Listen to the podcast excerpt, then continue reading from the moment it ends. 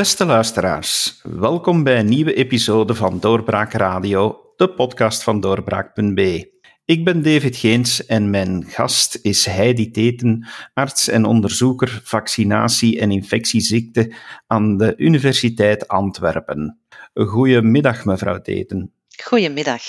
Mevrouw, ik heb uh, met u afgesproken uh, naar aanleiding van de coronacrisis en het feit dat u uh, uiteraard als arts en onderzoeker heel wat kent van virussen. En mijn eerste vraag voor u is omtrent de veelbesproken groepsimmuniteit. En daar wordt wel, dat woord valt wel eens. En dan vraag ik me eigenlijk af, binnen het kader van infectieziektes, hoe moet je groepsimmuniteit definiëren? Ik vind dat een heel goede vraag, want groepsimmuniteit is inderdaad iets dat je kan definiëren. Het is niet iets waar je in gelooft of niet, maar het is gewoon iets dat bestaat, maar je moet wel begrijpen hoe het is opgebouwd.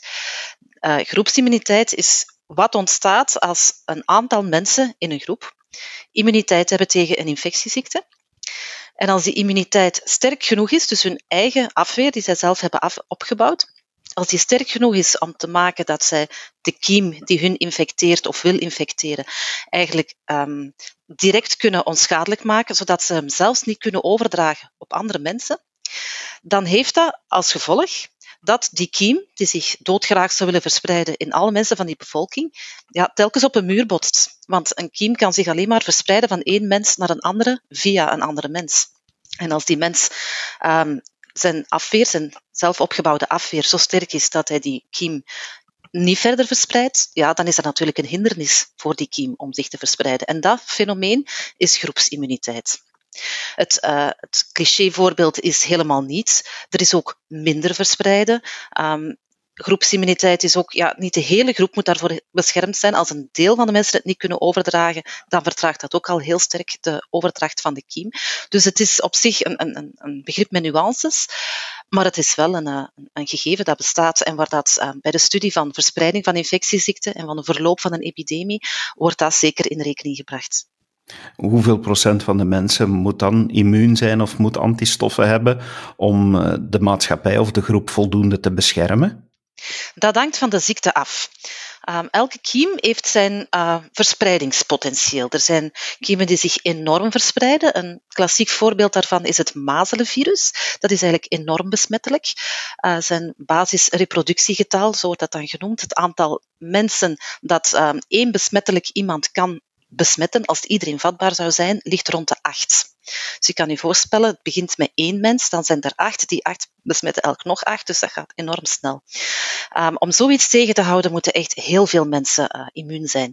Daar streven naar een beschermingspercentage van 95 procent. En dat proberen we te bereiken met vaccinatie, wat wil zeggen dat je meer dan 95 procent van de mensen moet gevaccineerd hebben, want niet iedereen antwoordt even goed op vaccin.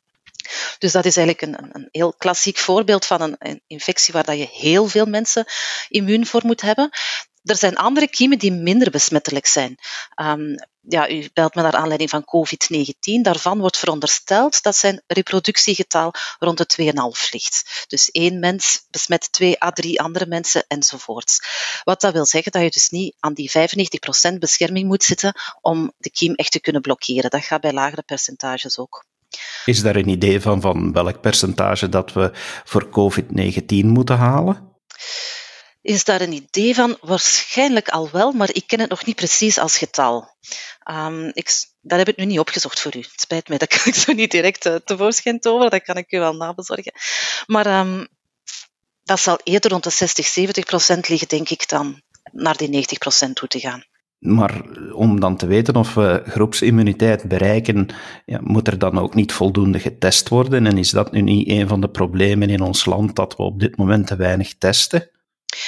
Dat is inderdaad een, een, hindernis. Om te weten waar we staan in de epidemie is dat zeker een hindernis. Uh, dat we te weinig testen heeft niet te maken met uh, geen wens om te testen, maar met de beperkte beschikbaarheid van het testmateriaal. En ja, de onderlinge competitie tussen landen en ziekenhuizen om dan aan dat testmateriaal te geraken. Um, er zijn ook landen die het zelf, denk ik, meer kunnen aanmaken dan dat wij kunnen doen. Dus testen, ja, testen is gelimiteerd. Nu, het, de testen die we tot nu toe hebben gedaan, ehm, dat zijn PCR-testen die eigenlijk het virus opsporen. Die zeggen ook alleen maar of iemand op dat moment besmettelijk is. Die zeggen niet of iemand immuun is tegen, tegen het virus. En eigenlijk is dat wat je moet weten, of iemand immuun is tegen het virus en immuun genoeg om het niet meer te verspreiden. En die, um, dat kenmerk kunnen we eigenlijk bij mensen zelfs nog niet vaststellen. Dat onderzoek is nog niet is waarschijnlijk wel op sommige plaatsen lopende, maar is nog niet genoeg rond om te kunnen zeggen, bijvoorbeeld op basis van een antistofspiegel, uh, of dat iemand echt um, niet meer besmettelijk kan zijn. We kunnen zeggen dat iemand antistoffen heeft en dus met een virus in contact gekomen is voor dit virus, maar we hebben nog niet de drempel van antistoffen waarvan we weten van, oh, als iemand zoveel antistoffen heeft, dan zal hij dat virus zelfs niet meer overdragen. Zover zijn we nog niet. Dat is ook iets moeilijks. Dus we kunnen misschien al wel testen, maar dan moeten we ook nog die testen kunnen interpreteren om echt zeker te kunnen zijn. Ja, want dat was eigenlijk mijn volgende vraag. Ik vroeg me inderdaad af van de aanwezigheid van antistoffen. U zegt dan nu eigenlijk ja, dat uh, gewoon de pure aanwezigheid, die biedt nog niet voldoende zekerheid omtrent bescherming tegen de ziekte. Voor de mens zelf, om niet meer ziek te worden en vooral om geen verwikkelingen niet meer op te lopen van, uh, van COVID-19. Um, men vermoedt dat die er wel is, of toch zeker een aantal weken of maanden is, omdat dat bij virussen altijd wel zo is. Als je het virus hebt doorgemaakt, dan ben je toch voor een tijd, weken of maanden op zijn minst, en voor sommigen veel langer, beschermd tegen dat virus. Als je terug oploopt, dan kan je eventueel milde symptomen ontwikkelen, maar niet meer de, de, de zware last en de ziekenhuisopnames die we nu zien bij de echte COVID-19-patiënten. Maar niet ziek worden of niet besmettelijk zijn, is nog iets anders. Maar je kan dus wel degelijk van, van een virus in het algemeen en zelfs van COVID-19 kan je meerdere keren ziek worden. Meestal word je, als je terugkrijgt, krijg je maar milde symptomen.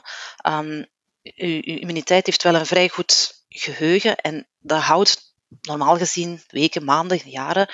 Maar het, het kan van infectie een beetje verschillen hoe goed dat immuungeheugen zich opbouwt. En het hangt ook af van de kiem zelf, of die zich verandert of niet. Griepvirus is zo'n voorbeeld. Die verandert zich elk jaar een beetje om ons immuunsysteem eigenlijk te, te verschalken. En dat maakt dat we elk jaar terug griep kunnen krijgen. Het is uh, ja, telkens een, kleine, een, een klein variantverschil. Um, en bij griep hebben we niet het fenomeen van de eerste keer heel ziek worden en nadien veel minder. Daar spelen andere dingen. Um, maar bij iets zoals mazelen bijvoorbeeld, er zijn mensen die na twintig jaar bijvoorbeeld na hun infectie of hun vaccinatie, als ze tussenin nooit geen mazel hebben tegengekomen, echt een beetje van hun geheugen verloren zijn en dan terug milde symptomen kunnen doormaken. Nu, bij mazelen weten we dat die mensen heel weinig besmettelijk zijn. Maar dat is iets wat dat per ziekte een beetje moet bekeken worden. En deze, dit, dit virus is echt een nieuw virus en zo nieuw dat we daar allemaal nog geen zekerheid over hebben. Mm ik heb in mijn research uh, een beetje energie gestoken om, om te vinden of er al in bepaalde landen studies uh, werden gedaan. En uh, ik ben eerlijk gezegd een beetje geschrokken. In Nederland blijkt er een, een, eerste studie te zijn op, op bloed dat gedoneerd werd aan een bloedbank. En daar vond men blijkbaar in 3% van de bloeddonaties vond men antistoffen uh, Oostenrijk, een land waar ehm, veel meer getest wordt, daar was begin april sprake van dat minder dan 1% van de bevolking besmet is geweest. Uh, zijn dat normale cijfers nog in, in dit stadium? Van, want uh, mij zou lijken ja, dat door al de berichtgeving dat die besmetting al veel groter is. Wel, we vragen ons inderdaad heel sterk af van hoe ver zit het nu eigenlijk op dit moment. Uh, studies bij bloeddonoren zijn, dat is na natuurlijk een, een, een, groep waar je gemakkelijk aan bloedstalen van geraakt en, en dan snel aan grote hoeveelheden. Maar het is een beetje een voorgeselecteerd publiek. Um, ja, dat hangt per land wat af van hoe er wordt geselecteerd en hoe streng men is, maar zeker vrijwillige donorbanken. Uh, bij ons is ze vrijwillig, voor, bij mijn weten in Nederland ook. In Oostenrijk zou ik het moeten bekijken.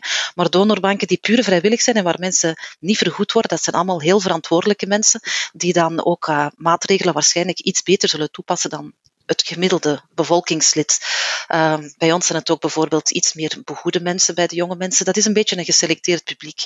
Maar ja, ik heb ook alleen nog maar lage cijfers gehoord tot nu toe. Dus uh, ik vraag het mij ook af of dat het nu... Nu, het kan, hè, omdat uh, het reproductiegetal eigenlijk niet zo hoog is, die 2,5, en dat we toch eigenlijk vrij strenge maatregelen van social distancing volgen.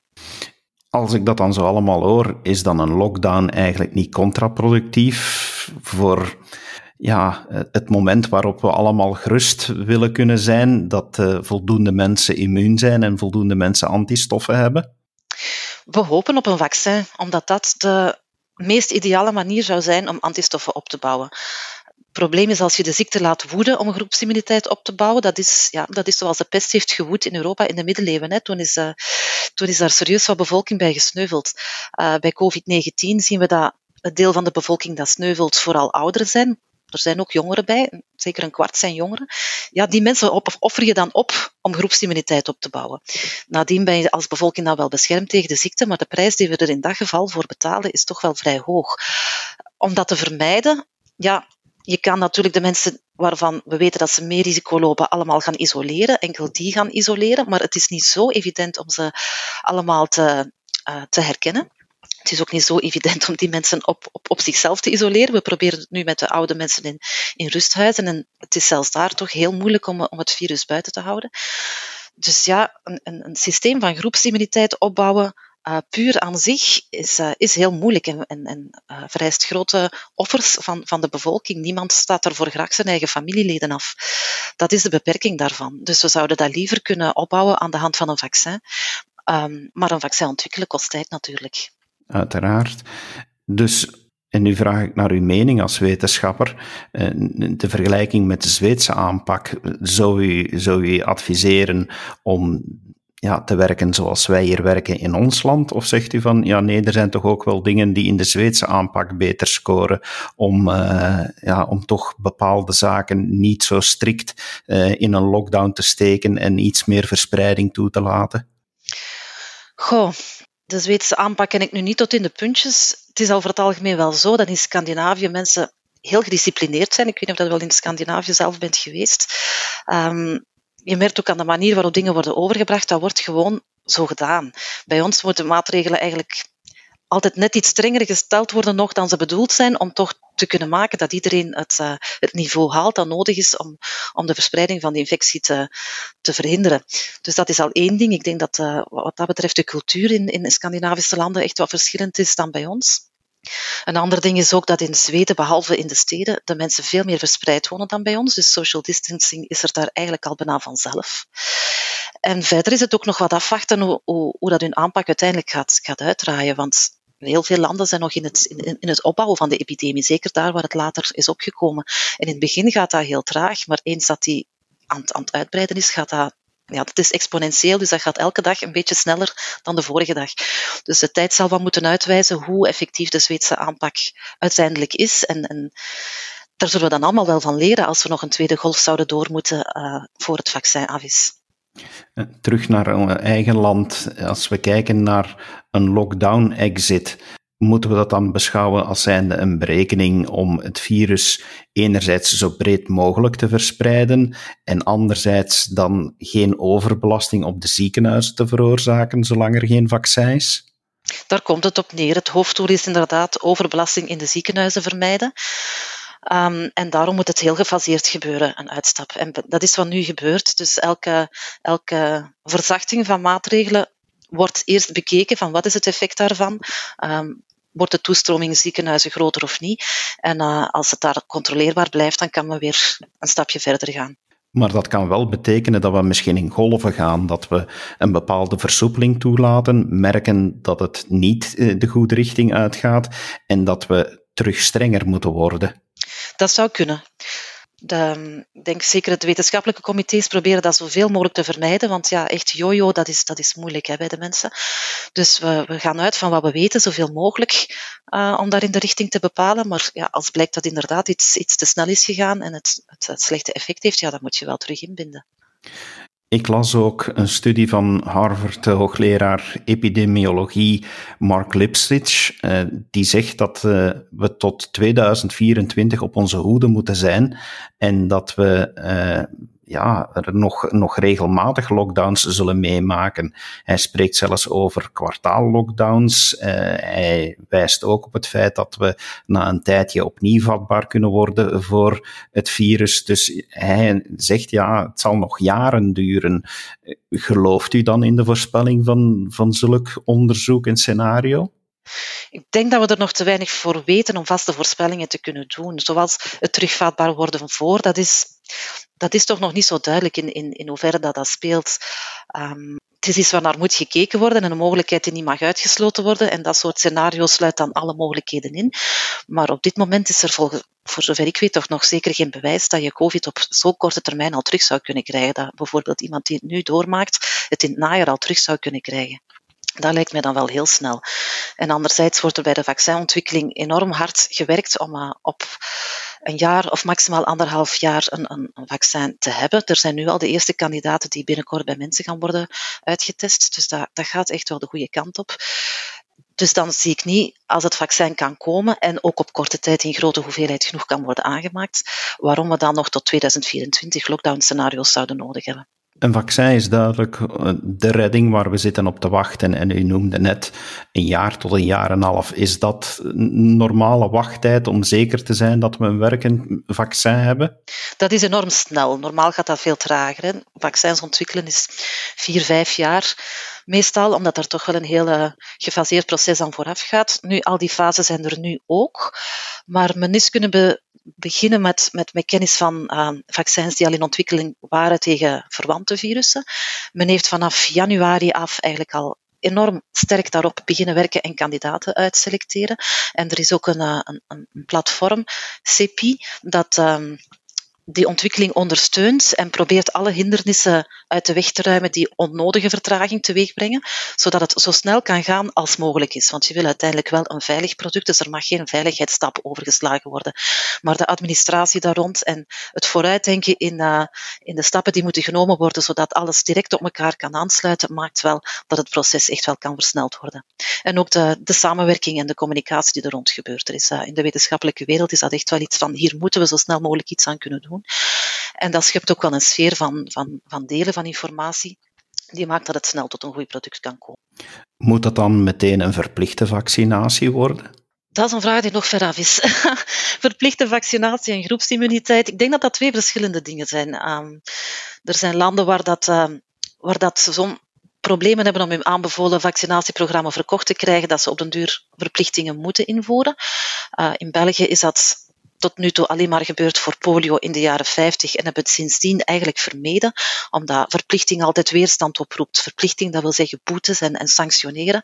Dat, dat roept bij een aantal mensen weerstand op, omdat dat ook heel sterk de vrije keuze beperkt. Terwijl als je aangeeft hoe belangrijk het is om, om beschermd te zijn tegen een infectie en niet alleen jezelf, maar ook je medemensen daarmee te beschermen door jezelf te laten vaccineren, dan bereik je toch ook heel veel mensen. En als je het met die aanpak kan doen, loont dat toch meer dan als je moet strijgen met boetes en daar ook een heel apparaat op zetten om die dan op de correcte manier te kunnen innen. En uh, dan eindig je nog altijd met beboete mensen die niet gevaccineerd zijn. Dus ik denk, het staat een beetje los van elkaar. En uh, in het geval van COVID denk ik ook niet dat het nodig zal zijn, omdat de mensen zo goed zien wat de ziekte teweeg brengt, dat het niet zo moeilijk kan zijn om mensen te motiveren als, uh, om zich te laten vaccineren, op voorwaarde dat je een product hebt waarvan de veiligheid bewezen is, uiteraard. U als onderzoeker in infectieziektes zal misschien al nagedacht hebben over wat er intussen tijd moet veranderen in onze cultuur. Verwacht u dat we een aantal gebruiken gaan moeten veranderen, in, in, zeker in afwachting van de vaccinatie, zoals ja, geen handen meer geven, mondkapjes dragen op straat, groeten met een buiging, overal flesjes ontsmettingsshell bij hebben? Wat er nodig is als we terug op straat mogen komen, daar wordt ook over nagedacht. Um, mondmaskers is een, een manier daarbij om, om, om eigenlijk vooral om overdracht te vermijden. Mensen zien het als een beschermingsmiddel voor zichzelf. Dat is het in zekere mate. Het is vooral een, een manier om overdracht te vermijden, maar in dat vlak is het ook niet 100%. Het is iets dat overdracht vermindert. Dus dat kan een hulp zijn. Um, ja, de andere dingen handen wassen en, en handenontsmetting wordt al van begin eigenlijk gepromoot, omdat we weten dat voor, voor overdracht van alle ziekten dat een, een, effectief middel is. Uh, waarbij de handen wassen, als je het grondig doet, bijna even efficiënt is als handontsmetting. Dus die dingen zullen we, ja, zullen we toch nog wel een tijdje als gewoonte moeten houden, denk ik. Maar zoiets als bijvoorbeeld handen geven, zegt u van laat ons nu maar eens definitief onze cultuur veranderen en stoppen met handen geven en een uh, oosterse buiging aannemen? Dan spreekt u verder dan tot wanneer het vaccin er is, denk ik. En daar spreek ik me nu niet over uit of dat dan nodig is. COVID is echt wel een, een, een speciale ziekte, een, iets, ja, iets wat ons ook dat zijn uh, gissing, allez, veronderstellingen. Uh, om de 25 jaar is kan overkomen of we daarom onze hele cultuur moeten veranderen. Mijn eigen mening is, en dan spreek ik puur uit mijn eigen mening, dat dat, dat, dat niet nodig is. Dat je, niet op, uh, dat je je niet zo moet laten leiden door schrik. Ik denk dat het belangrijker is om op een veilige manier met de auto te rijden dan met die dingen bezig te zijn. Of om de auto zo weinig mogelijk te gebruiken, bijvoorbeeld, los van COVID. Um, maar totdat we een, een efficiënt bestrijdingsmiddel hebben voor deze ziekte, moeten we wel echt uh, onze gewoonte veranderen. Andere dingen, en dat is, dat is, een heel ander vlak, um, want u heeft het nu over persoonlijke gewoonten, iets anders waar we denk ik wel over moeten nadenken. Daar spreek ik niet uit mijn eigen bevinding, maar ook uit, wat ik gelezen heb, is uh, ja, de manier waarop dat, dat, we onze ruimte indelen en uh, de manier waarop dat we onze vrije tijd gebruiken, dat we daar toch wel een beetje bewust van zijn als we um, allemaal opgehoopt zitten, dat dat een, een, risico is op overdracht van ziekte. Er zijn uh, nog wel ziekten die zich nu gemakkelijker onder de mensen verspreiden, omdat we enerzijds ons zo ophopen en anderzijds zo enorm mobiel zijn, dat het wel zou kunnen dat we het soort problemen van ziekte dat we nu zien, toch nog wel terug gaan zien in de periode van ons eigen leven. Wat dat vroeger niet zo was. Hè. De vorige pandemie van griep is geleden van in de tijd van mijn grootouders toen die nog kinderen waren. Maar het zou wel kunnen dat misschien niet ikzelf, maar dat mijn kinderen nog eens zoiets meemaken. Gewoon door het feit dat we met zoveel meer mensen zijn en zo mobiel geworden zijn. Wat dat maakt dat nieuwe infectieziekten wel meer kans hebben om zich wijd te verspreiden dan vroeger het geval was. En daar zullen we, denk ik, in de manier waarop dat we bouwen en leven en, en onze steden inrichten, toch wel wat rekening mee moeten houden. Dat is heel duidelijk. Dokter, dank je wel voor uw toelichting en de uitleg die u hebt gegeven. Dat uh, helpt ons om weer heel wat meer te begrijpen van wat er gebeurt. Beste luisteraars, we hopen dat u ook weer heel wat heeft bijgeleerd. We nodigen u uit om zeker ook onze andere podcasts te beluisteren. En tot de volgende keer. Dag. Dit was een episode van Doorbraak Radio de podcast van doorbraak.be. Volg onze podcast op doorbraak.be/slash radio of via Apple Podcasts, Overcast of Spotify. Bezoek ook onze website op doorbraak.be en steun ons door een vriend te worden van Doorbraak.